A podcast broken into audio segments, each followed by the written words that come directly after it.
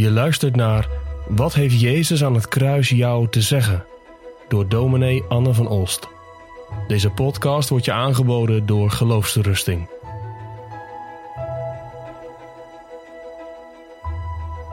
Het derde kruiswoord vinden we in Johannes negentien. Het is het kruiswoord over Maria, de moeder van Jezus, en zijn vriend, discipel Johannes. Johannes negentien, we lezen vers vijfentwintig tot en met zevenentwintig. En bij het kruis van Jezus stonden zijn moeder, de zuster van zijn moeder, en Maria, de vrouw van Clopas, en Maria Magdalena. Toen nu Jezus zijn moeder zag en de discipel die hij lief had bij haar zag staan, zei hij tegen zijn moeder: Vrouw, zie uw zoon. Daarna zei hij tegen de discipel: Zie uw moeder. En vanaf dat moment nam de discipel haar in zijn huis. Ik had gezegd aan het begin dat het hele evangelie zit in de kruiswoorden.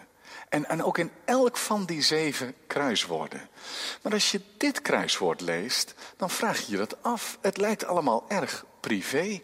Een moeder, bij de lijdensweg van haar zoon en een vriend. En dat is natuurlijk intens. Dat is heel bijzonder om daar iets van te zien, iets van mee te maken. Maar het is nogal privé.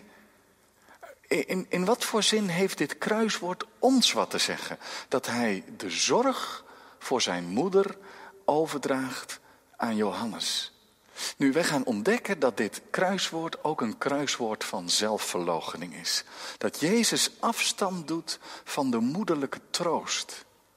Maar ook dat hij hier aan de voet van het kruis, ja, rondom de gekruisigde Christus, de gemeenschap der heiligen sticht. Nou, wat betekent dat? Daar gaan we nu naar kijken. Opnieuw zwijgt de Heere Jezus over zichzelf. Het is al het derde kruiswoord dat hij dat doet. Hij spreekt als het ware van zichzelf af, zoals wij bijvoorbeeld in het volmaakte gebed, het Onze Vader, eerst leren om van onszelf af te bidden, gericht op de eer van God. De Heere Jezus die, die spreekt hij ook hier van zichzelf af. In dat eerste kruiswoord zegt hij: Vader, vergeef het hun. Zij weten niet wat ze doen. En in het tweede kruiswoord opent hij de deur naar het paradijs voor die moordenaar aan het kruis. En hier geeft hij zorg aan zijn moeder en aan zijn discipel. Hij vergeet zichzelf. Hij hangt daar, te midden van die bijtende spot. Hij hangt daar vreselijk te lijden, maar hij heeft oog voor anderen. Het is dus een kruiswoord van zelfverloochening. Maar die zelfverloochening gaat nog verder.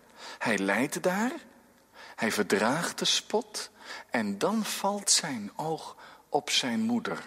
En dan zou je verwachten dat hij zegt: Moeder, mama.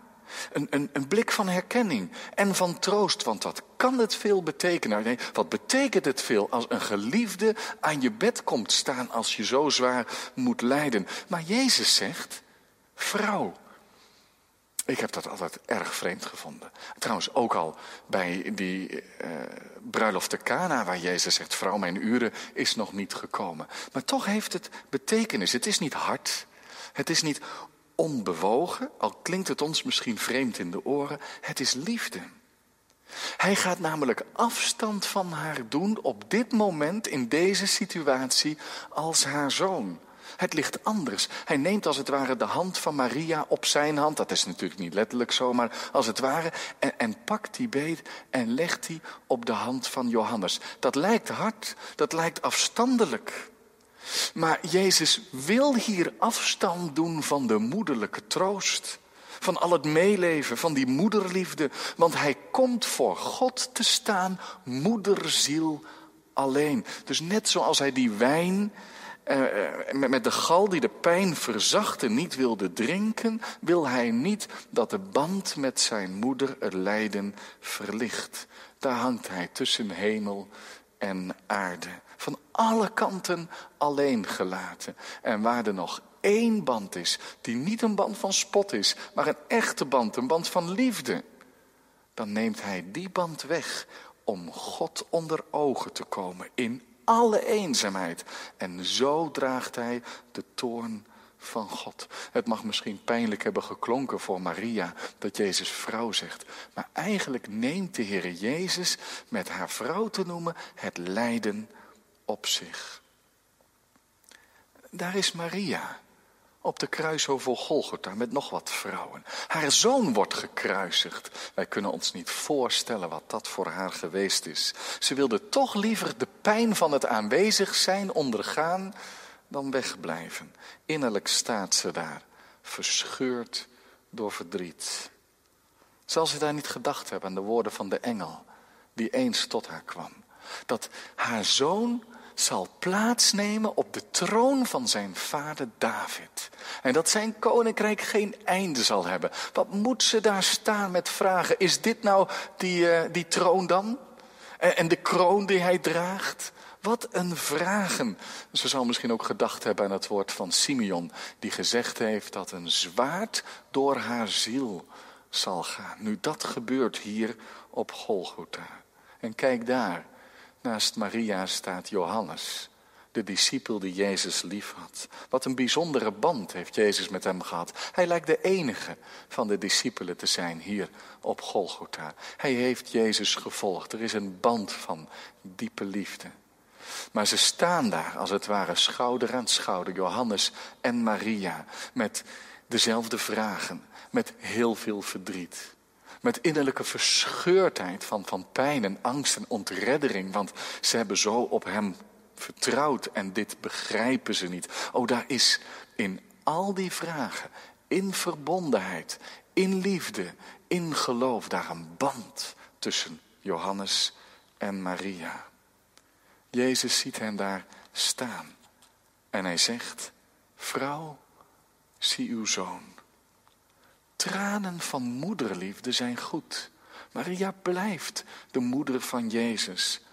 Maar daar zit ook in, Maria, je moet mij nu niet alleen als zoon zien, maar ik hang hier te lijden als ook jouw redder. En dan draagt hij haar over aan Johannes en zegt, nu geldt een nieuwe bloedband. Een nieuwe bloedband stel ik in van gelovigen in Christus. Een bloedband noem ik dat, omdat het een band is door het bloed van het lam. En zo moeten wij de Heer Jezus ook zien, zoals Maria hem moet zien. Er is geen andere band dan deze. Namelijk dat hij onze redder is. En dan maakt hij Maria van zich los. En tegelijk ontfermt hij zich. Hij eert zijn moeder. En vervult het vijfde gebod. En zorgt voor onderdak en onderhoud, zodat ze niet straks alleen thuiskomt van de begrafenis. Waarom Johannes en niet een van zijn broers? Omdat het duidelijk meer gaat dan om de zorg en om het onderdak van moeder. Meer dan huis en, en voedsel, eten en drinken, toekomst. De Heere sticht hier de gemeenschap, de gemeenschap der heiligen rondom zijn kruis.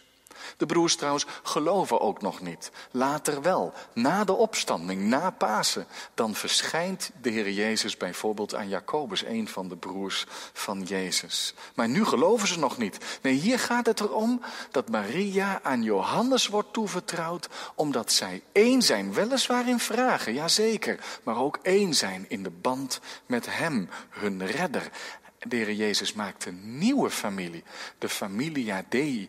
De Heer Jezus heeft daar al eerder van gesproken. Er was er zo'n moment in zijn leven dat Maria en de broers naar Jezus op zoek waren. Maar, maar dat Jezus omringd was door zoveel mensen die naar zijn onderwijs luisteren. En toen zei Jezus, weet je wie mijn moeder zijn en mijn broers en mijn zusters? Dat zijn deze mensen die de wil van mijn vader doen. Die is mijn moeder, mijn broeder en mijn zuster. Er komt een nieuwe bloedband, een echte bloedband in het bloed van het lam. En dat geeft gemeenschap der heiligen. Dat geeft een diepe verbondenheid aan elkaar. Is toch opmerkelijk? Dat in het Nieuwe Testament, als het gaat over de gelovigen in de Heer Jezus Christus, dat ze niet maar op zichzelf staan, maar dat de Heer zelf ze samensmeet in een diepe eenheid. Daar worden allerlei beelden voor gebruikt, zoals het lichaam van Christus en een tempel van de Heilige Geest. Maar ook dit beeld, dat van een familie, De apostelen spreken de gelovigen aan als broeders en zusters. Nu, dat kan nog wat formeel klinken. Maak er maar eens van, broers en zussen. Met hun oudste broer, de Heer Jezus Christus. En allen verbonden in datzelfde geloof, in de gekruisigde en opgestane Heer Jezus Christus. Jezus als hun oudste broer. En de Vader is in de hemel, de eeuwige God, hun Vader, door het geloof in Jezus Christus. Kijk, Johannes laat er geen gras over groeien. Hij neemt Maria vanaf dat moment in huis. En dan gaan ze naar huis. Hoe zullen ze gegaan zijn? Oh, je kunt het je nauwelijks voorstellen. Eén in vragen, één in verdriet, één in geloof, één in liefde. Het kruis, met alle ruwheid ervan, bindt hen samen. En dat is ook onze roeping. Je zou kunnen zeggen dat het de laatste wilsbeschikking is van de Heer Jezus Christus aan het kruis. Hij heeft dit gewild, dat al zijn gelovigen één zijn in hem. Die band verplicht aan elkaar, ook vandaag. Je kunt niet je heil en je zaligheid vinden in de gekruisigde Christus en net doen alsof je alleen aan de voet van het kruis staat. Het mag heel persoonlijk zijn, het moet heel persoonlijk zijn, maar het bindt aan elkaar. Er moet eenheid zijn onder de christenen die Jezus Christus als hun redder en Heere belijden. En die eenheid die begint hier aan de voet van het kruis. De gemeente van Christus is de gemeente onder het kruis. Verbonden in de gekruisigde Christus. Dan heb je wat met elkaar. Dan mag er herkenning zijn, toch? Herkenning in hetzelfde geloof. Wij zijn aan elkaar gegeven. Met elkaar verbonden. Door hem die ons zo heeft liefgehad.